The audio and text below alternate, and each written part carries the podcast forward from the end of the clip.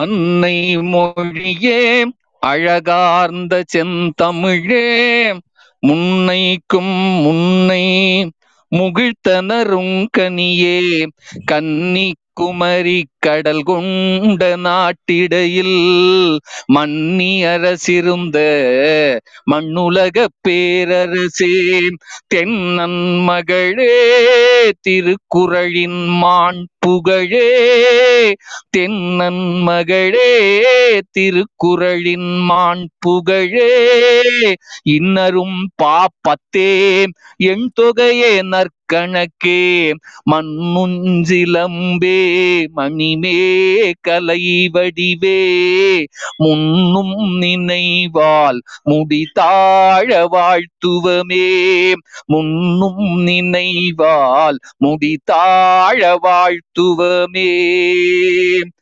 சிந்தாமணி சுடரே செங்கை செறிவளையே, தந்த வடமொழிக்கும் தாயாகி நின்றவளே, சிந்து மணற்பரப்பில் சிற்றில் விளையாடி முந்தையகுபதியர் மூத்த சுமேரியத்தார் செந்திருநாவில் சிரித்த இளங்கண்ணி, செந்திருநாவில் சிரித்த இளங்க கண்ணி, சிந்துங்கல் வடிவே சீர்த்த கடற்கோளின் நந்தா கதிரொளியே, நாடகத்து பண்ணியலே நந்தா கதிரொளியே, நாடகத்து பண்ணியலே வந்த குடிமரபோர் வாழ்த்தி வணங்குவமே, வந்த குடிமரபோர் வாழ்த்தி வணங்குவமே, வந்த குடிமரபோர் வாழ் வணங்குவமே.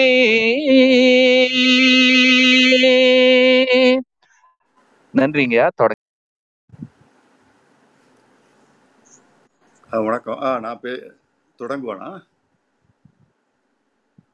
ஐயா ஐயா தொடங்கிருங்க தொடங்கிருங்க தொடங்கிருங்க தொடங்க. வணக்கம். இன்றைய தினம் வந்து தொடர்ந்து பல்லு இந்த உரைகளாக கேட்டுக்கொண்டிருக்கிறீர்கள். தொடர்ந்து இன்றைக்கு சொல்லகத்தில் வந்து நாவலந்தீவு சங்கம் நடத்தக்கூடிய இந்த வரலாற்று கருத்தரங்கில் மீண்டும் வந்து சந்திப்பதில் உண்மையிலே மிகுந்த மகிழ்ச்சி அடைகிறோம். களப்பிரர் களப்பாளர் காலம் என்ற அந்த தலைப்பு என்பது தமிழர்களை பொறுத்தவரை உண்மையிலே தேவையான ஒன்றாக இருந்து கொண்டிருக்கிறது. தமிழர்களுடைய வரலாறு என்பது எழுதப்படாத ஒரு வரலாறாக இருக்கக்கூடிய காரணத்தினாலே அந்த தமிழர்கள் வரலாற்று நிகழ்ச்சிகளை குறித்து வைக்காமல் போனதனுடைய விளைவாக ஏற்பட்டிருக்கக்கூடிய அந்த இடைக்காலம்தான் இன்றைக்கு இந்த ஒரு தலைப்பை கொடுத்திருக்கிறதோ என்று என்ன தோன்றுகிறது. களப்பிரர் களப்பாளர் காலம் என்று சொன்னால் அது ஏறக்குறைய தமிழ்நாட்டினுடைய ரெண்டாம் நூற்றாண்டிலிருந்து ஆறாம் நூற்றாண்டு வரை அவர்கள் சொல்கிறார்கள். களப்பிரர்கள் ஆட்சி செய்ததாக, களப்பிரர்கள் வந்து அன்றைக்கு இருந்த தமிழகத்தில் நிலவி கொண்டிருந்த அந்த ஆட்சி முறைகளுக்கு எதிராக போர் தொடுத்ததாக, அன்றைக்கு இருந்த அந்த தமிழர்களுடைய சேர சோழ அந்த பாண்டியர்களை எல்லாம் வீழ்த்தி விட்டு அவர்கள் ஆட்சி செய்ததாக, இப்படி வரலாறு புதியதாக கட்டமைக்கப்படுகிறது. அந்த வரலாற்றில் வந்து கட்டமைக்கப்படுவது மட்டும் கிடையாது, அது இன்றைக்கு மிகப்பெரிய அளவிலே பல்கலைக்கழகங்கள் எல்லாம் வந்து ஒரு ஆய்வுக்குரிய பொருளாக அது எடுத்துக்கொள்ளப்பட்டு ஒரு களப்பிரர்கள் பற்றிய ஒரு வரலாற்று ஒரு புதிய சிந்தனையை வந்து தொடர்ந்து ஏற்படுத்தி கொண்டு வருகிறார்கள். ஆனால் களப்பிரர்களை பற்றிய ஒரு புதிய புரிதல் வந்து ஏற்பட்டதற்கு காரணம் ஏறக்குறைய ஆயிரத்தி எண்ணூற்றி அறுபதுகளில்தான் என்று சொல்ல வேண்டும்.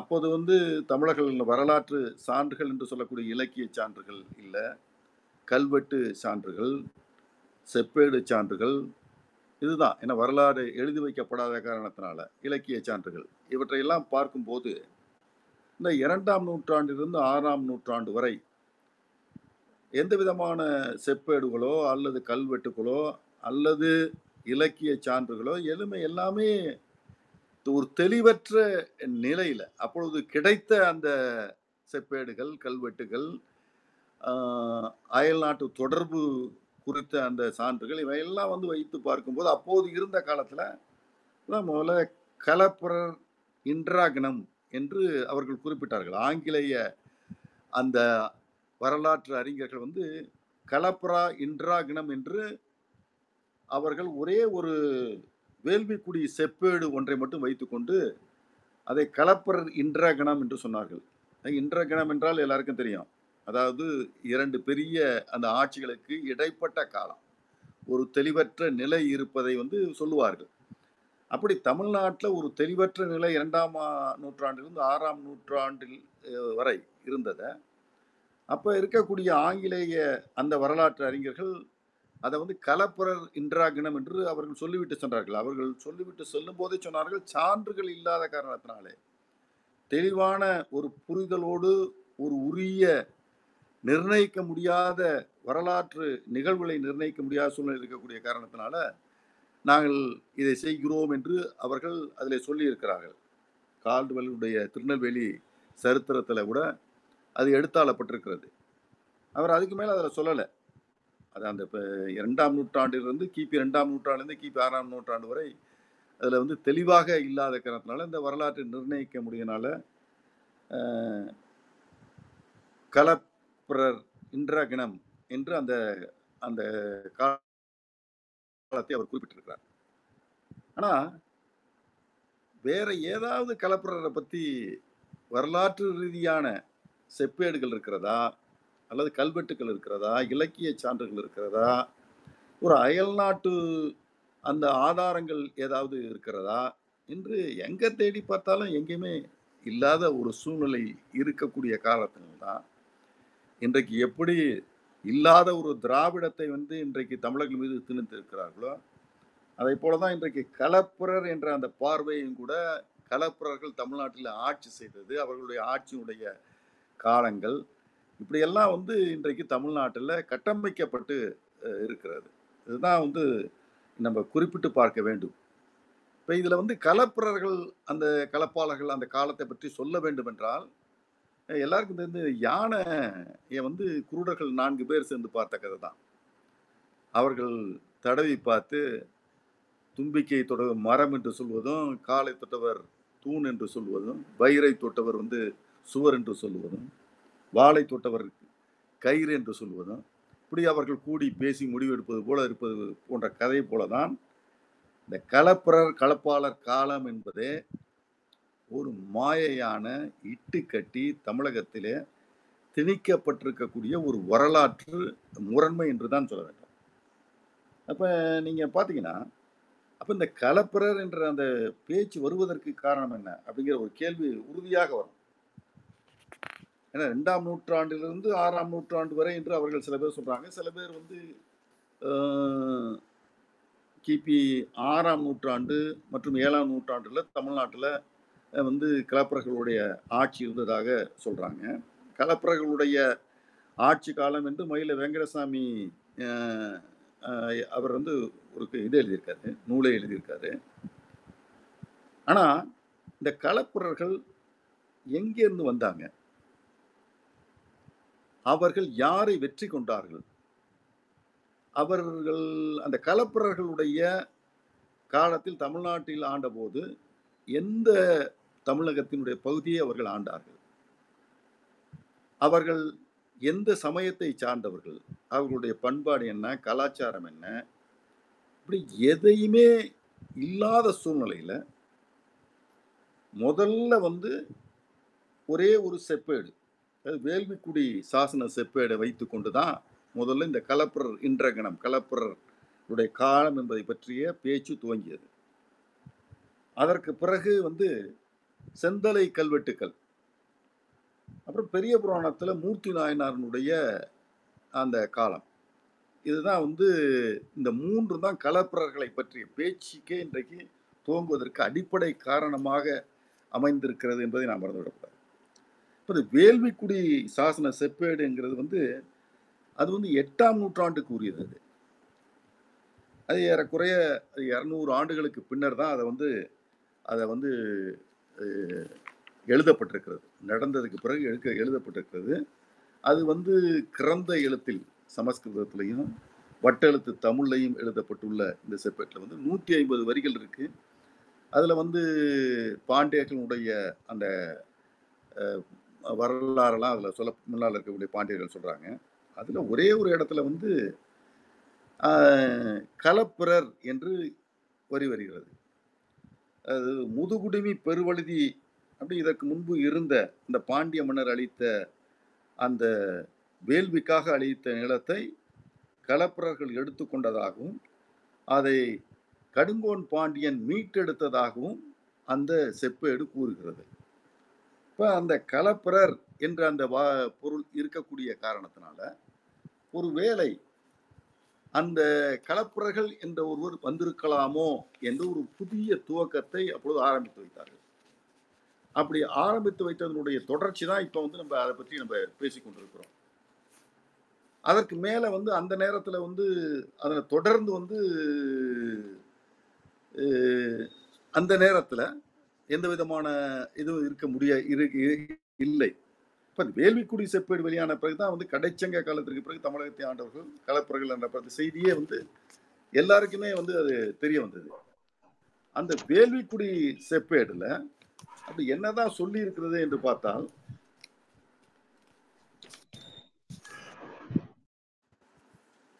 நான் வந்து சுருக்கமாகவே சொல்றது, வேந்தன பொழுதை நீரோட்டி கொடுத்தமையால் நீடு புத்தி துய்த்த பின்னவள வரிய ஆதிராஜரை அகல நீக்கி அகலிடத்தை களப்பிரர் என்னும் களப்பிர என்னும் கலியறை கண் கை கொண்டதனை இறக்கிய பின் அப்படி என்று வருகிறது. இந்த வரிகள் மட்டும்தான் இருக்காது. அதனால் வந்து அந்த களப்பிரர்கள் தாங்கள் அளித்ததை எடுத்துக்கொண்ட களப்பிரர்கள் வந்து மீண்டும் எடுத்துக்கொண்ட பாண்டியன் கடுங்கோன் என்று அந்த வரி வருவதை வைத்துக்கொண்டு ஒருவேளை களப்பிரர்கள் ஆட்சி இருந்திருக்கலாமோ, பாண்டியர்கள் வந்து மீது களப்பிரர்கள் வந்து போர் தொடுத்து வென்று ஏற்பட்டிருக்கலாமோ என்ற ஒரு எண்ணத்தை அது தொடர்ந்து வரலாற்று அறிஞர்கள்லாம் வந்து அதை எடுத்தாங்க. அதை தொடர்ந்து வந்து என்னன்னா இரண்டாவதாக வந்து ஆயிரத்தி தொள்ளாயிரத்தி அந்த இருபத்தி ரெண்டு வாக்கில் வந்து செந்தலை கல்வெட்டுக்கள். இந்த கல்வெட்டை பற்றி சொல்லணும்னா இது வந்து சந்திரலேகை சதுர்வேதி மங்கலம் சொல்லி திருச்சிராப்பள்ளியும் தஞ்சாவூருக்கும் பக்கத்தில் இருக்கக்கூடிய ஒரு கிராமம். அங்கே மீனாட்சி சுந்தரேஸ்வரங்கிற சைவ கோயில் ஒன்று இருக்குது. அதில் அந்த தூணில் வந்து கல்வெட்டு இருக்கிறது. அந்த கல்வெட்டு அந்த கோயிலுக்கு உரியது, அந்த தூண் வந்து அந்த கோயிலுக்கு உரியது இல்லை, அது வந்து சமண கோயிலுக்கு உரியது அப்படின்னு சொல்லிக்கிட்டு அந்த செந்தமிழ் அந்த செந்தலை கல்வெட்டை வந்து ஆராய்ந்து கண்டுபிடித்த கோபிநாத ராவ் என்பவர் வந்து செந்தமிழ் இந்தியா இதழில் செந்தமிழ் இதழில் வந்து எழுதினார் அவர். அப்போ அந்த அந்த தூணில் இருக்கக்கூடிய வாசகங்கள் என்ன என்ற ஒரு பார்வை நாம் பார்க்க வேண்டும். அதில் பெரும்பிடுகு முத்துரையன் என்கிற காவலன் மாறன், அவரது மகன் இளங்கோவடி மாறன் என்கிற மாறன் பரமேஸ்வரன், அவரது மகன் பெருங்கு பிடுகு முத்துரையன் இரண்டாவது முத்துரையன் என்கிற சுகுவரன் மாறன் என்கிற ஸ்ரீமாறன், ஸ்ரீ கல்வர கல்வன், ஸ்ரீ சத்ருகேசரி, ஸ்ரீ கலவர லவன், ஸ்ரீ கல்வர கல்வன். அது இல்லாமல் பண்டாரன் கூட அந்த கல்வெட்டில் சொல்கிறாங்க. அப்போ இதில் வந்து அவங்க என்ன நினைக்கிறாங்க, மாறன் அப்படின்னு இருக்கு, அதில் சுகுவரன் மாறன் அப்படின்னு இருக்கு. அப்போ சுகுவரன் மாறன் என்றால் மாறன் நெடுமாறன் என்றாலே பாண்டியர்களை தான் குறிக்கும், வென்றவர்களை தான் குறிக்கும். அவர்களை தவிர வேற யாரும் வந்து மாறன் நெடுமாறன் போன்றவற்றை வைத்துக்கொள்ள மாட்டார்கள் என்ற அடிப்படையில் தான் இந்த செந்தலை கல்வெட்டை வந்து அவங்க பார்க்குறாங்க. ஒருவேளை பாண்டிய நாட்டை வென்ற அந்த காரணத்தினால அந்த மாறன் என்ற பெயர்கள் கொடுக்கப்பட்டிருக்கிறதோ என்ற அடிப்படையில தான் அவங்க சொல்றாங்க.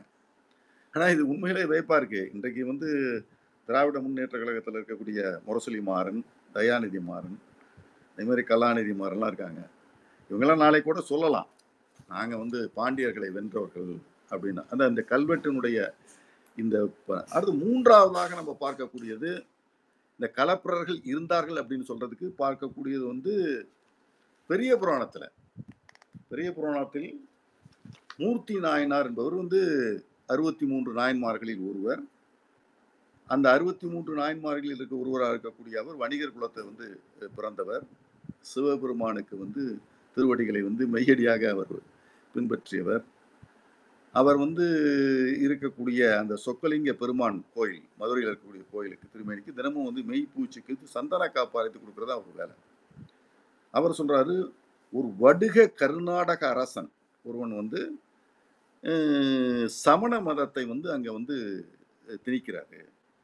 அப்படி திணிக்கக்கூடிய காரணத்தினால் அவர் சைவ செயல்பாடுகள் எதையுமே செய்ய விடாமல் தடுத்து வருகிறார்.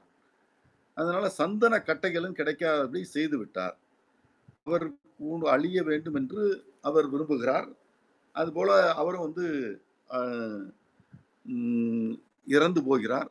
அதற்கு பிறகு அந்த மூர்த்தி நாயனாரே வந்து அந்த பாண்டிய நாட்டினுடைய அரசரானார் என்று அந்த பெரிய புராணத்திலே அந்த மூர்த்தி நாயனாருடைய புராணம் சொல்லப்படுகிறது. அதில் வரக்கூடிய வரிகள் வந்து தாளும் சமன் கையர் தவத்தை மெய் என்று சார்ந்து, அது ஒரு வரி. அடுத்தது காண கடிசூல் வடுக கருநாடர் காவல் அப்படின்னு இருக்கு. இவ்வளவுதான் வந்து இப்போ இந்த மூன்றே மூன்று சான்றுகள் தான் வந்து களப்பிரர் அவர்கள் இந்த சொல் வரக்கூடிய சான்றுகள் ஆதாரங்கள் என்று பார்த்தா இந்த மூன்று தான். ஒன்று வந்து இதில் வந்து பெரிய புராணத்தில் இருக்கக்கூடிய மூர்த்தி நாயனார் இதில் கூட வந்து களப்பிரர்ங்கிற பொருள் சொல்லப்படவில்லை. அதில் வந்து அவங்க சொல்லியிருக்கிறது வந்து உறுதியாக அவங்க என்ன சொல்கிறாங்க வந்து வடுக கர்நாடகர் என்று தெளிவாகவே அவர்கள் சொல்கிறாங்க. அதனால் அதை நம்ம எடுத்துக்கொள்ள முடியாது. அப்படி இருந்தாலும் கூட பெரிய புராணம் எழுதப்பட்ட காலங்கிறது பார்த்திங்கன்னா அதுக்கு பன்னிரெண்டாம் நூற்றாண்டு பன்னிரெண்டாம் நூற்றாண்டில் எழுதப்பட்டது தான் வந்து பெரிய புராணம். இது இந்த களப்பிரர்கள் காலம் இப்படி எல்லாரும் சொல்லக்கூடிய காலம்னு பார்த்தீங்கன்னா ரெண்டாம் நூற்றாண்டுலேருந்து ஆறாம் நூற்றாண்டு. அப்போ இந்த ரெண்டாம் நூற்றாண்டுலேருந்து ஆறாம் நூற்றாண்டில் அது நடைபெறவில்லை என்பது நம்ம தெளிவாக தெரிகிறது. அதே போல் இந்த வேள்விக்குடி அந்த இது கூட நீங்கள் பார்த்தீங்கன்னா அதனுடைய காலம்னு பார்த்தீங்கன்னா கிட்டத்தட்ட அது எட்டாம் நூற்றாண்டு தொடர்பாக இருக்கக்கூடிய ஒன்று. அது எட்டாம் நூற்றாண்டில் இருக்கக்கூடிய ஒன்றை அதற்கு முந்தைய காலத்தை பற்றி சொல்ல அதில் கூட அந்த வேள்விக்குடி சாசனம் ஏற்படுத்திய அந்த பெருவெழுதி அந்த பாண்டியனுடைய அந்த சாசனம் இன்னும் கிடைக்கல. அதை பற்றி எங்கேயுமே வந்து சொல்லப்படவில்லை. அதை பற்றி யாரும் ஆராய்ச்சியும் செய்யப்படவில்லை. அந்த முதுகுடுமி பெருவெழுதியை அந்த நிலம் அளித்ததற்கான அந்த செப்பேடு எதுவும் இருக்கான்னு பார்த்தா அது கிடையாது. எனவே வந்து இதில் என்னன்னு கேட்டிங்கன்னா ஒரு செப்பேடு என்பது வந்து எழுதுகிறவங்க வந்து அறிஞர்கள்லாம் எழுதுறது கிடையாது. அது அந்த செப்பேடு எழுதக்கூடியத ஒரு வல்லமை அதற்காக திறன் படைத்த ஒருவர் தான் எழுத போகிறார். அவர் வந்து மொழி நடையில் வந்து அவர் வந்து புலன்பெற்று இருக்க வேண்டும் என்ற அவசியம் கிடையாது. ஏவனே எனவே நீங்கள் பல செப்பேடுகளும் சரி, அதே மாதிரி ஏறக்குறைய கல்வெட்டுகளும் சரி, தவறுதலாக இருப்பதற்கான வாய்ப்புகள் எப்பயுமே அதிகம் என்பதை நம்ம மறந்து விடக்கூடாது. அது இந்த மூன்றாவது இந்த செந்தலை கல்வெட்டு கூட செந்தலை கல்வெட்டில் வந்து நீங்கள் பார்த்தீங்கன்னா அதில் சொல்லக்கூடிய அந்த ஸ்ரீ கல்வர கல்வன்கிற பட்ட பெயராக கொடுக்குறாங்க. அப்போ அவங்க வந்து அந்த ஒருவேளை இந்த செந்தலை கல்வெட்டு அதே போல் வேள்விக்குடி கல்வெட்டில் சொல்லப்படக்கூடிய கல்வர கல்வன் அப்படின்னு எடுத்துட்டாலும் கூட அல்லது கலவர கல்லன் அப்படின்னு எடுத்துட்டாலும் கூட இந்த இது பார்த்தீங்கன்னா ஒன்று கல்லர்களுடைய தலைவன் வரணும் அல்லது கல்வர்களினுடைய தலைவன், அதாவது கல்லர்களுடைய அரசன் அப்படின்னு தான் நம்ம எடுத்துக்கொள்ள முடியும் அதை. அப்போ அது நீங்கள் பார்த்தீங்கன்னா ஒன்று கல்லர்களை குறிக்கணும், அப்படி கள்ளர்களை மட்டும் அது குறித்தால் அதை நீங்கள் நம்ம வந்து அதை வந்து வேறு மாதிரி கூட பார்க்கலாம் அதை. ஆனால் அது குறிக்கப்படவில்லை என்பது எல்லாருமே சொல்கிறாங்க. கல்லறை கல்லர் என்ற அந்த இனத்தை குறிக்கப்படவில்லை என்று சொல்கிறார்கள். செந்தலை கல்வெட்டை பொறுத்து பார்த்தீங்கன்னா அதில் வந்து தெளிவாக வந்து அதில் வந்து பெரும்பிடுகு முத்துரையன் பெரும்பிடுகு முத்துரையர் அந்த முத்துரையர் என்ற ஒரு இனம் தமிழகத்தில் இருந்தது. அவர்கள் ஆட்சியும் ஒரு குறுநில மன்னர். இப்பொழுது இருக்கக்கூடிய தஞ்சை, திருச்சி, புதுக்கோட்டை மாவட்டங்களில் பெருமளவு அந்த முத்திரையர்களும் கூட இருக்கிறாங்க. தெலுங்கு முத்திரைகள் கூட இருக்கிறார்கள். ஆனால் அதில் குறிப்பிட்டு மூன்றையும் வரிசையாக போடுகிறார்கள். பெரும்பிடுகு முத்துரையன், இளங்கோவடி மாறன், அவரது மகன் பெரும்பிடுகு முத்துரையன் இரண்டாவது என்கிற சூவரன் மாறன் அப்படின்னும் சொல்லக்கூடிய காரணங்களால் இது வந்து உறுதியாக வந்து இந்த பெரும்பிடுகு முத்துரையர்களை குறிக்கக்கூடிய அவர்களுடைய ஆட்சியை குறிக்கக்கூடிய ஒரு செப்பேடாக தான் நம்ம பார்க்க முடியும். இப்போ மூன்றாவதாக சில பேர் என்ன பண்ணுறாங்க, புதுக்கோட்டைக்கு பக்கத்தில் புதுக்கோட்டையை கூட க களப்பிரர்கள் ஆண்டார்கள் அப்படின்ட்டு புதிதாக வரலாற்று சில பேர் சொல்கிறாங்க. அவர்கள் சொ அப்படி கொள்வ சொல்வதற்கான தமிழ்நாடு தொல்புரை துறை தொல்பொருள் துறை வந்து புதுக்கோட்டை மாவட்டம் புனவராதிக்கு அருகிலுள்ள பூலாங்குறிச்சியில் சில கல்வெட்டுகளை கண்டுபிடித்தார்கள். அந்த கல்வெட்டுடைய காலம் பார்த்தீங்கன்னா கிபி ஆயிரத்தி நானூற்றி நான் கிபி நானூற்றி நாற்பத்தி ரெண்டு அதில் கோச்சேந்தன் மாறன் அப்படிங்கிற மன்னருடைய பெயர் அந்த கல்வெட்டில் இருக்குது. அப்போ மாறன் என்றாலே பாண்டியர்களை வென்றவர்கள். அப்படி பாண்டியர்களை வென்றவர்கள் தான் களப்பிரர் என்ற அடிப்படையிலே தான் இது வந்து சொல்லப்பட்டிருக்கிறது. இது தவிர இந்த மூன்றையும் தவிர அதில் கூட நீங்கள் பெரிய புராணத்தை முழுமையாக நீங்கள் விட்டு விடலாம். அதில் எந்த விதமான வாய்ப்புகளும் கிடையாது. எனவே களப்பிரர்கள் அப்படின்னு பார்த்தீங்கன்னா, ஆனால் உறுதியாக வந்து அந்த காலத்தில் வந்து பார்த்தீங்கன்னா ஒரு கொஞ்சம் தொய்வு பாண்டியர்கள் சோழர்கள் அந்த ஆட்சி ரெண்டாம் நூற்றாண்டில் கிபி ரெண்டாம் நூற்றாண்டில் ஆட்சி செய்த கரிகால் பெருவளத்தான் அந்த ஆட்சிக்கு பிறகு அந்த சோழர்களுடைய ஆட்சி என்பது குறைந்த நிலையை அது அடைந்திருந்தது உண்மை. அதே போல் பாண்டியர்கள் ஆட்சி பற்றி அந்த காலத்தில் வந்து அந்த நேரத்தில் சொல்லப்படவில்லை அப்படிங்கிறதும் உண்மை. ஆனால் தொடர்ச்சியாக பாண்டியர்கள் அவர்கள் வந்து ஆட்சி செய்தது வந்து ஏறக்குறைய ஆயிரத்தி ஐநூற்றி முப்பத்தி ஆறு வரைக்கும் பாண்டியர்களுடைய ஆட்சி முற்கால பாண்டியர்கள் துவங்கி, அதாவது கிமு நீங்கள் கிட்டத்தட்ட முந்நூறுக்கு துவங்கி அதற்கு பிறகு கிபி ஆயிரத்தி ஐநூற்றி முப்பத்தி ஆறு வரை சுந்தர பாண்டியன் வரை பாண்டியர்கள் தொடர்ந்து ஆட்சி செய்வதை பல குறிப்புகள் உறுதிப்படுத்துகின்றன. ஒன்றே ஒன்று அதில் இது என்னன்னு கேட்டீங்கன்னா கிபி ஏழாம் நூற்றாண்டிலிருந்து பத்தாம் நூற்றாண்டு வரை அந்த இருக்கக்கூடிய பாண்டியர்களை முறைப்படுத்துறது வரிசைப்படுத்துறதுல தான் கொஞ்சம் நிர்ணயம் செய்வதில் தான் வந்து சிக்கல்கள் இருக்கே தவிர மற்றபடி அந்த பாண்டியர்கள் ஆட்சி தொடர்ந்து இருந்தது என்பதற்கு சான்றுகள் இருக்கின்றன, சான்றாவணம் இருக்கின்றன, இலக்கிய குறிப்புகள்லாம் இருக்கின்றன. அதுமாதிரி சோழர்களுடைய ஆட்சியை பார்த்தீங்கன்னா கூட கிபி ஐநூற்றி ஐம்பது வரை தொடர்ந்து இருந்ததை நம்ம பார்க்க முடியும். பின்னாடி வந்து கிபி எண்ணூற்றி ஐம்பதில் விஜயாலய சோழன் வெற்றி பெற்று மீண்டும் அரியணையிலேறியதை உறுதி செய்கின்றார்கள். ஆனால் இந்த இடைப்பட்ட இடைப்பட்ட காலத்தில் சோழர்கள் எங்கே இருந்தார்கள்னு இருக்காங்க, வேங்கட பகுதிகளுக்கு சென்று அதற்கு பிறகு மீண்டும் அவர்கள் வந்து இங்கே வந்து பல்லவர்களை வென்று எண்ணூற்றி ஐம்பதில் கிபி எண்ணூற்றி ஐம்பதில் ஆட்சியை அவர்கள் அடைகிறார்கள் என்று இருக்கிறது. ஆனால் பல்லவர்கள் இருக்கிறாங்க. இப்போ பல்லவர்கள் வந்து கிபி இரநூத்தி ஐம்பதில் துவங்கி கிபி தொள்ளாயிரம் வரை அவர்கள் ஆட்சி செய்வதற்கு உறுதியான சான்றுகள் எல்லாமே இருக்கிறது.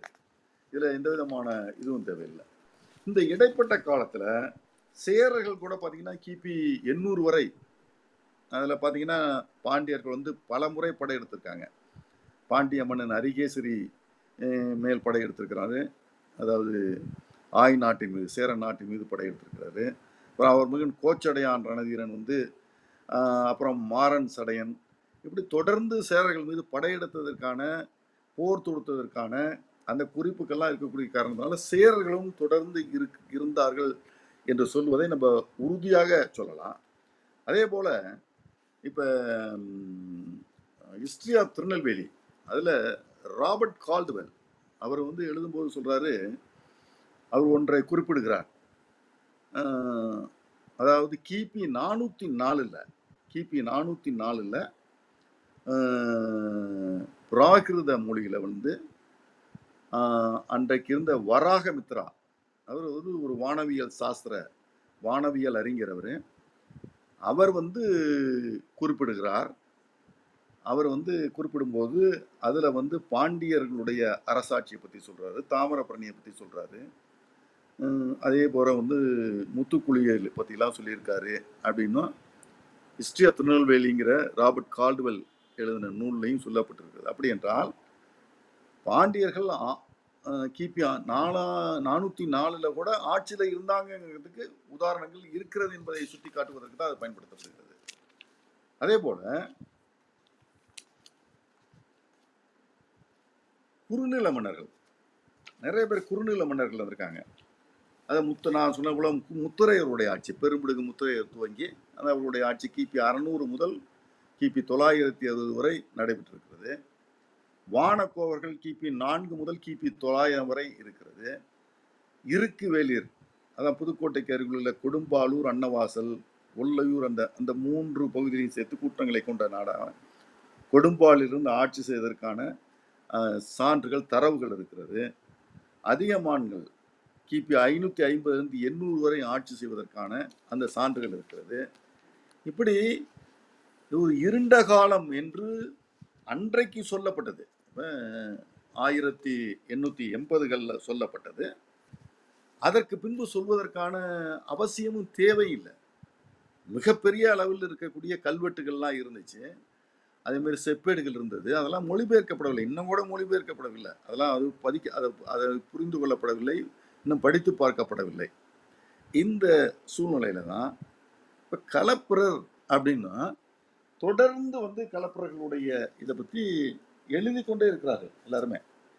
களப்பிரர்களுடைய அந்த ஆட்சி இருந்தது அப்படிங்கிற அந்த பார்வை என்பது எவ்வளவு தவறுதலாக இருக்குது என்பதை நம்ம வந்து நம்ம உறுதியாக வந்து நம்ம வந்து பார்க்கலாம். அந்த களப்பிரர்கள் ஆட்சி செய்வதற்கான எந்த விதமான சான்றுகளுமே கிடையாது, எங்கேயுமே கிடையாது. ஆனால் தமிழக வரலாறு மக்களும் பண்பாடும் அப்படின்னு டாக்டர் கே கே பிள்ளை எழுதின நூல் தான் உலக தமிழராட்சி நிறுவனம், அதில் களப்பிரர்களுக்குனே ஒரு பகுதி அவர் ஒதுக்கி இருக்கிறாரு. அவர் வந்து பல இது யூகங்களின் அடிப்படையில் எழுதப்பட்ட ஒன்றுதான்கிறே சொல்கிறார். அது களப்பிரர்கள் என்பவர்கள் ஊக யூகங்களுடைய அடிப்படையில் வந்திருக்கலாம் அப்படின்னு தான் சொல்கிறாரு. அவர் குறிப்பிட்டு சொல்ல வேண்டுமானால் மதுரையை சிறிது காலம் ஆண்டு வந்த கருநாடரே களப்பிரர்கள் என்றும் ஒரு கருத்து நிலவுகின்றது. தமிழ் இலக்கியத்திலும் கல்வெட்டுகளிலும் குறிப்பிடப்படுபவர்களும் வேளாளர் குலத்தை சார்ந்தவர்களுமான களப்பாளர் என்பார் களப்பிரர் என்ற பெயரில் விளங்குகின்றனர் என்றும் சிலர் ஊகிக்கின்றனர். இவ்வூகம் பொருத்தமானதாக தெரியவில்லை. வடக்கே ஆட்சி புரிந்த சாதவாகனரின் வீழ்ச்சியாலும் பல்லவர்களின் கை ஓங்கி வந்தாலும் சமுத்திரகுப்தனின் படையெடுப்பிலும் கிபி மூன்றாம் நான்காம் நூற்றாண்டுகளில் தொண்டை மண்டலத்தின் மிகப்பெரியதோர் அரசியல் குழப்பம் ஏற்பட்டது. அப்போது வேங்கடத்தை சார்ந்து வாழ்ந்த களப்பிரர்கள் திடீரென்று குடிபெயர்ந்து தெற்கு நோக்கி பாய்ந்து பல்லவரையும் சோழரையும் பாண்டியரையும் ஒடுக்கி தமிழகத்தில் கலகமும் கொள்ளையும் கொள்ளை விளைவித்தனர். சோழ நாட்டை கைப்பற்றி ஆண்டு வந்தவன் களப்பிர மன்னனான அச்சு தவிக்கிராந்தன் என்பவன். தொண்டை நாட்டில் கலந்தை என்னும் இடத்தை கூற்றுவன் என்ற மற்றொரு மன்னன் ஆண்டு வந்தவன் எனவும் அவனை கூற்றுவனாயனாராக திருத்தொண்ட தொகையில் இடம்பெற்றதாக பெரிய புராணம் கூறுகிறது அப்படின்னு குறிப்பிடுறாரே தவிர இதற்கான சான்றுகளே கிடையாது. சோழ நாட்டை கைப்பற்றி ஆண்டு வந்தவன் களப்பிர மன்னனான அச்சுத விக்கிராந்தன் அப்படின்னு சொல்கிறாரு தவிர அந்த அச்சுத விக்கிராந்தனை பற்றி எந்த விதமான குறிப்பு எங்கேயுமே கிடையாது. அப்புறம் தொடர்ந்து வந்து அவங்க வந்து அவர் வந்து சொல்லக்கூடிய கருத்துக்கள்லாம் வந்து அவர் அந்த இந்த சமணர்கள் வந்து இந்த களப்பிரர்கள் அவங்க ஆட்சியில் வந்து அவர்கள் வந்து சமணர் பௌத்தர்கள் இவங்களெல்லாம் வந்து மிகப்பெரிய அளவில் அவர்கள் வந்து ஆதரித்தார்கள் அப்படின்னு சொல்லி அந்த சமணமும் வளர்வதற்கும் தமிழ் சமண இலக்கியங்கள் வளர்வதற்கும் அவர்கள் அடிப்படையாக காரணமாக இருந்தார்கள் என்றும் அதில் சொல்லப்பட்டிருக்கிறது. இது நீங்கள் முழுக்க முழுக்க நீங்கள் வந்து இதை வந்து ஏற்றுக்கொள்வதா இல்லையா, அது சான்றுகளே கிடையாது. நான் சொன்ன அந்த மூன்று சான்றுகளை தவிர வேறு சான்றுகளே இல்லை. அதில் குறிப்பாக சொல்ல வேண்டும் என்றால் வேள்விக்குடி செப்பேடை தவிர களப்பிரை அப்படிங்கிற அந்த பொருளை வந்து வேறு எதுவும் தரவே இல்லை. பெரிய புராணத்தில் கூட கூட தெளிவாக வந்து மூர்த்தி நாயனார் குறிப்பிட்டதாக சொல்லப்படுவது என்னவென்றால் அது வந்து கர்நாடக வடுக கர்நாடகர் தான் அப்படி தெளிவாக வந்து அவர் சொல்கிறார். அவர் அது உண்மையா பொய்யா பெரிய புராணத்தில் சொல்லப்பட்டிருக்கக்கூடிய கருத்து என்னென்றால் மூர்த்தி நாயனார் வந்து அந்த கர்நாடக வடுக கர்நாடகர் வந்து ஆட்சி செய்த போது சைவத்துக்கு எதிராக அவர் செயல்பட்டு சமணத்தை தூக்கி நிறுத்தியதாகவும் அப்படி தூக்கி நிறுத்தியதனுடைய விளைவாக சமணம் பாதிக்கப்பட்டு இது சைவம் பாதிக்கப்பட்டு அதன் காரணமாக வந்து செயல்பட முடியாத ஒரு சூழ்நிலையில் சந்தனம் கூட கிடைக்காத சூழ்நிலை அவர் செய்துவிட்டார் என்றும் அவர் மறைந்த பின்னர் கதை சொல்லப்படுகிறது. யானை ஒன்று வந்து யானை மாலையை கொடுத்து அது வந்து மூர்த்தி நாயனார் தலையில் போட்டு மூர்த்தி நாயனார் அதன் பிறகு அது மதுரையினுடைய அரசனானார் என்று சொல்கிறது. ஆனால் அதற்கான வரலாற்று குறிப்புகள்லாம் கிடையாது. இன்னும் சொல்லப்போனால் அது பன்னிரெண்டாம் நூற்றாண்டில் எழுதப்பட்டது. களப்பிரர்களுடைய காலம்னு பார்த்தீங்கன்னாலும் கூட ரெண்டாம் நூற்றாண்டிலேருந்து நீங்கள் அதிகபட்சமாக நீங்கள் வந்து சொல்லணும்னா ஆறாம் நூற்றாண்டு, சில பேர் ஆறு ஏழாம் நூற்றாண்டுன்னு சொல்கிறாங்க. இந்த ஆறாம் நூற்றாண்டு ஏழாம் நூற்றாண்டுன்னு சொல்கிறார்கள். இந்த நூற்றாண்டுகளில் அது நடைபெறவில்லை. அதே மாதிரி வேள்விக்குடி செப்பேடு கூட நீங்கள் பார்த்தீங்கன்னா அது வந்து எட்டாம் நூற்றாண்டை சார்ந்தது. அப்போ இந்த மூன்றே மூன்று அடிப்படை, அதில் ஒன்று வந்து நேரடியாக சொல்கிறது வர வடுக கர்நாடகர் என்று சொல்லி ஒதுக்கி விடலாம். இந்த பெரிய புராணத்தில் வந்து மூர்த்தி நாயனார் வந்து அவங்க வந்து ஆதாரமாக காட்டுவதை நம்ம ஒதுக்கி விடலாம். வேறு இந்த இரண்டு தான் இருக்கிறது. அப்போ செந்தலை செப்பேடும் அதேமாரி வேள்விக்குடி செப்பேடும் தான் இருக்குது. செந்தலை செப்பேடை வந்து முழுமையாக படிக்கும்போது அது பெரும்பிடுக்கு முத்திரை அதை குறிக்கிறதை நாம் உறுதியாக நாம் எடுத்துக்கொள்ளலாம். ஏன்னால் அது குறிப்பிட்டப்பட்டிருக்கக்கூடிய அந்த மன்னர்கள் அவர்கள் அரசாண்டதற்கான சாட்சிகள் கல்வெட்டுகள் இருக்கிறது. அது வந்து நம்ம வந்து உறுதியாக சொல்லலாம். அந்த மாதிரி கல்வெட்டுகள் இருக்கிறது என்பதை நம்ம வந்து சொல்லலாம். ஹலோ ஆ சொல்லுங்க. எனவே எனவே களப்பிரர்கள் காலம் என்பது தமிழர்களிடத்தில் நடத்தப்படக்கூடிய ஒரு ஏமாற்று வேலை. தமிழர்கள் மீது திட்டமிட்டு சில பேர் அவர்கள் ஒரு ஜாதியவாதிகளாக மதவாதிகளாக அவர்களை சித்தரித்து அதன் காரணமாக அந்த காலத்தில் இருக்கக்கூடிய சமண பௌத்த மதங்களுக்கு எதிரான ஒரு அவர்கள் கொண்டிருந்தார்கள் என்பதை காட்டுவதற்காக ஒரு எடுத்து கட்டமைக்கக்கூடிய ஒரு வரலாற்று நிகழ்வாகத்தான் அதை பார்க்க முடியுமே தவிர அது வேறு வடிவத்தில் பார்க்க முடியாது என்பது என்னுடைய தாழ்மையான கருத்து. இன்னும் சொல்ல போனால் அப்படி அவர்கள் சொல்வதற்கு எந்த ஆதாரமும் கிடையாது. இந்த இரண்டு கல்வெட்டுகளை தவிர களப்பிரை என்ற அந்த சொல்லை வந்து நம்ம வந்து வேற எதுலையுமே நம்ம வந்து பார்க்க முடியவில்லை. அகநானூறு புறநானூறுக்குள்ள முத்தையர்ங்கிற ஒரு அந்த சொல்லாடலை நம்ம பார்க்க முடிகிறது. சமண இலக்கியங்கள் தான் அவையெல்லாம் அவையெல்லாம் பார்க்க முடிகிறது. ஆனால் வேற எதுலையுமே பார்க்க முடியாத போது, எந்த விதமான ஆதாரங்களும் இல்லாத போது, சரித்திர சான்றுகளும் இல்லாத போது அந்த களப்பிரர் காலம் என்பது தமிழர்களை ஏமாற்றுவதற்காக இன்றைக்கு தொடர்ந்து கட்டமைக்கப்படக்கூடிய ஒரு முறைதான் என்று நான் சொல்லிக்கிறேன். அந்த வகையில் வந்து அதை அப்படியே முடிச்சுக்கிறேன்னா, ஏன்னா அதில் வந்து தொடர்ந்து வந்து நம்ம வந்து களப்பிரர்களுடைய காலத்தை கட்டமைப்பது, வரலாற்றை நிர்ணயிப்பது, அவர்கள் வரலா அவர்களுடைய ஆட்சியில் இதெல்லாம் நடந்ததாக கூறுவதெல்லாம் வந்து நம்மை நாமே தமிழர்களை ஏமாற்றிக்கொள்ளக்கூடிய ஒரு சரித்திர நிகழ்வாக இருக்குமோ என்று நான் கருதுகிறேன். அந்த வகையில் வந்து தமிழர்களுடைய தொடர்ந்து நம்ம செப்பேடுகள், நம்ம கல்வெட்டுக்கள், இன்னும் நிறைய கல்வெட்டுகள் கிட்ட நம்ம கிட்ட நாற்பத்தி ஐந்தாயிரத்துக்கு மேற்பட்ட அந்த கல்வெட்டுகள்லாம் இன்னும் படிக்கப்படவில்லை. அவையெல்லாம் படிக்கப்பட்டு ஒரு உறுதியான தமிழர்களுடைய வரலாறு ஏற்படுத்தப்பட வேண்டும் என்பதுதான் இந்த நிகழ்வினுடைய ஒரு முத்தாய்ப்பாக சொல்லி முடிக்க விரும்புகிறேன்.